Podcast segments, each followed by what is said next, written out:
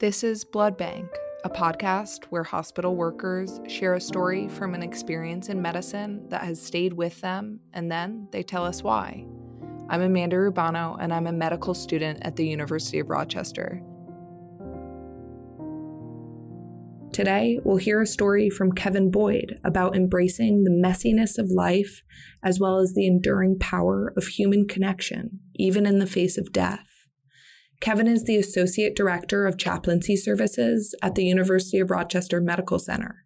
He is a supervisor in the Clinical Pastoral Education Program, as well as a faculty member in the Division of Medical Humanities and Bioethics. Hi, Kevin. Hi, Amanda. Um, I'm so happy you're here. Uh, you know, can you tell us why you chose this story? Um, probably because it's a story that came very early in my career, but it's one that I find myself returning to and telling to my own students uh, today. This um, is a story about the messiness of life uh, and an experience that challenged my perceptions about the need for things to be neat and tidy. Um, it also challenged my notions about life and death and the firmness of the boundary between those two things. Excellent. We're looking forward to hearing it. So, I'm going to tell you a story that takes place in Chicago, which is where I did my training.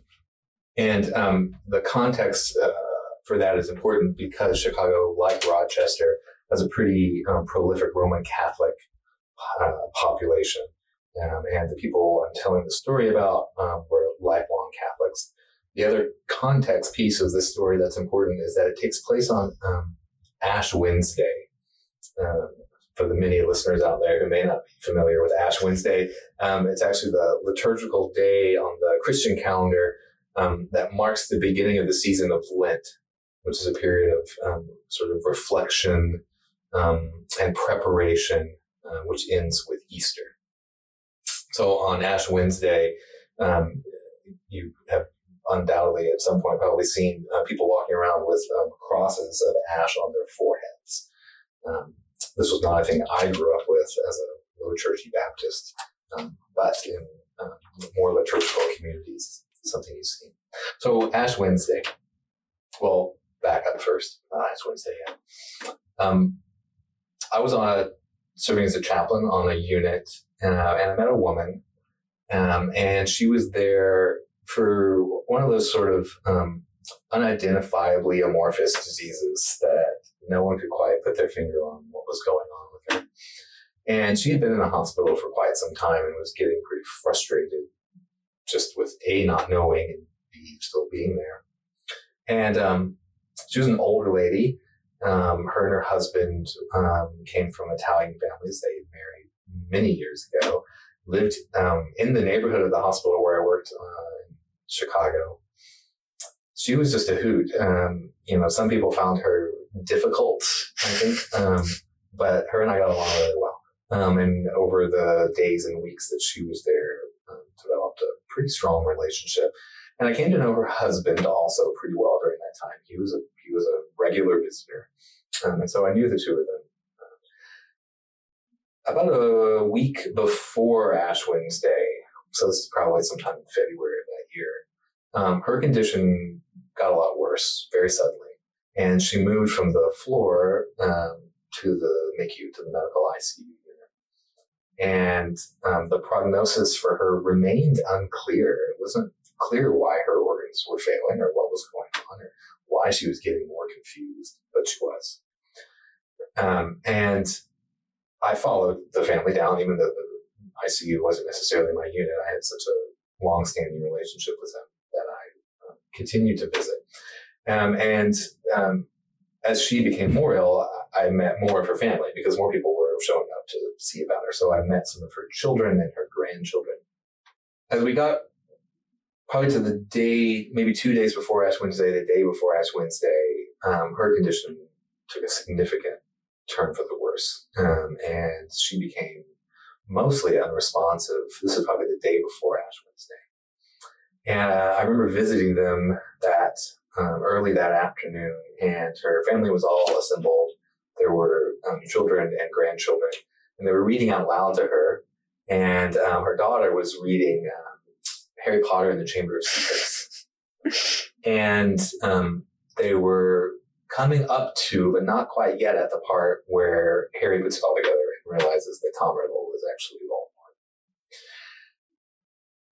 And I remember this thought strikes me as an odd thought maybe to have at the time, but I was really worried that she wasn't going to, the patient um, wasn't going to survive to hear the end of the story. She wasn't going to know who Voldemort really was. And that offended my sensibilities um, because I like things to be uh, bookended. I like symmetry. Asymmetry has always bothered me. and it felt like there was going to be unfinished business because she was never going to know to the story and spent the day with them. And um, as I was getting ready to leave, the, her husband said to me, "You know, um, I hope you come back tomorrow to us our ashes." I said, "Absolutely." And and then he said something um, that I still remember. Um, he said, I, "You know, I think she'd like to die on Ash Wednesday." And then he said, "We haven't missed getting our ashes together in 50 years." And so I left and thought about that the whole night, thinking, like, oh crap, first of all, I hope she's still alive when I get there in the morning. But also just thinking um, about the responsibility I felt. They haven't missed getting their ashes in 50 years together. So um, fast forward to a long night of me not sleeping very well. and uh, I rushed in in the morning. Uh, you know, got two bus downtown, green line, pink line, medical center stop, rush over to the office, pull up the census and see that her name is still on it. She's still in the MICU. Right. So, oh, thank God. So, um, I, I, I, gathered my stuff and, and ran over to the MICU. And as I got there, her husband was standing outside the door. Um, and he said to me, he said, Oh, the man I was looking for, she just passed. And I remember thinking, I failed. I didn't, I didn't make it back in time. And she's not going to get her ashes for the first time in 50 years. But I went to the room because the rest of the family was all still there. And um, I gave ashes to everyone else. But it just felt sort of hollow to me sort of powerless or impotent, you know, this this ritual. Um, because I was too late. And so I finished um, everybody, and the husband last, and I was kind of on my way, making my way towards the door. I was going to leave, and and he says to me, "Where are you going?" And I stopped and turned around, and I realized he was waiting on me to put the ashes on his wife.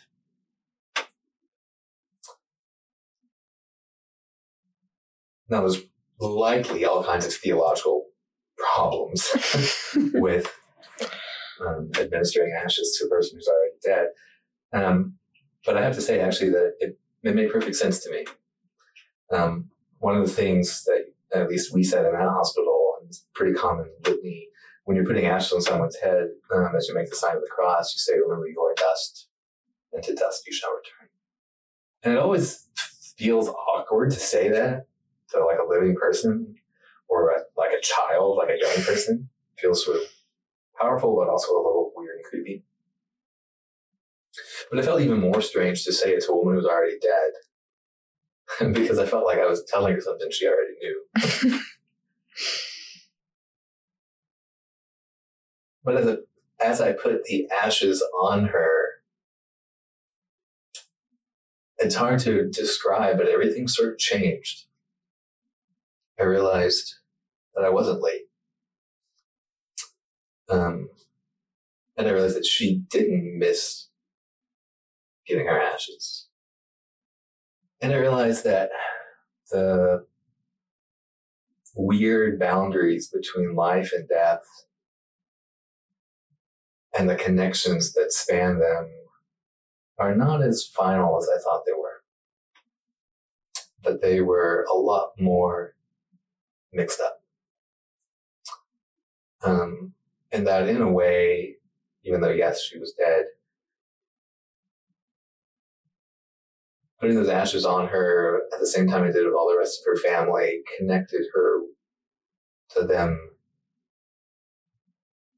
in an extremely powerful way. And all of my sensibilities about the tidiness of life or the bookendedness or how things need to be kind of didn't matter. And what I used to think about this ritual sort of vanished into something else. You know, a reminder of our mortality, which it is, but also a reminder of the ability to remain connected in a certain way, even in the face of the force that we think is the most disconnected, being her death. And so I put the ashes on me and everyone gathered around the bed, and I said, I don't remember exactly what I said, but I guess, you know, you, to dust you are returning. And I left. And um, I was actually supposed to, I was supposed to uh, do the sermon that day for the Ash Wednesday service, which is like the only service anyone ever attended in the hospital. and I had this whole thing written up. And um, I had about an hour and a half before that service started. I went back to the office uh, and I just threw it all away. And I came up and said, with the family's permission, went back and made sure it was okay. And said, I think I just experienced Ash Wednesday for the first time. And I've actually preached that sermon almost every Ash Wednesday since. Um, as a reminder to myself about the um, finitude of human existence, but also the possibility for that existence to stretch on and remain connected over time. That's my story. And I thank you greatly. And I think, you know, more than that, I'm I'm really struck by our proximity um, to death in this hospital and how we kind of effortlessly float in and out of it. And we have these days where we'll be confronted with mortality and really, and how one handles that, whether they isolate themselves from it or they, you know, accept something that you have been preaching for the whole time, which is this notion of to dust we shall return. And really, at what hour does that does that sink in? Do you think there was ever a time where you would overlook that because it was uncomfortable? I don't know if I would have overlooked it because it was uncomfortable. I think I would have overlooked it because the baked in meaning was that I had brought to it was lost. Um, and I wouldn't have been open to the new meaning, to the to the redefinition of what Ash Wednesday can mean. Right? I mean, Ash Wednesday is designed for living people, and she's not living. And so, right, my initial impulse when the husband told me he was dead, sort of, oh, game over. Like I failed, it's too late. And I would have just sort of walked away thinking, like, oh, that sucks. Instead, it, for whatever reason in that moment, I had the capacity, or, or I think the capacity was given to me by the family. I mean, they're the ones who opened the door, right? I was going to walk out after I gave them all their ashes. And the husband's like, where are you going? You forgot hers. She hasn't missed her ashes in 50 years, buddy. Right. He offered the possibility of reinterpreting a symbol, which is in, most fundamentally what sort of religious life or thinking is all about. It's, it's a, our use of symbolic language to try and understand that, which is not understandable. So symbols are always changing, growing and evolving, and becoming something. And I had sort of, I think because I didn't grow up with that symbol, I was kind of locked into like, oh, it's just this it means this thing. Right. And he invited me to say, no, it can mean something else. And I participated in that something else and realized, oh, yeah, that's actually far more powerful. Um, and so I, I guess maybe the analog to what you're saying about death is that I think sometimes here we I'm aware that in the hospital, sometimes we make a lot of assumptions about someone's dying, um, either the process itself, or what it means for them, or what it means for their family. And more often than not, we're at least partially, if not pretty significantly wrong about those assumptions. And if we set our own biases or fears or hopes aside for what this will be like for us and jump into what it's like for them, we can experience something amazing.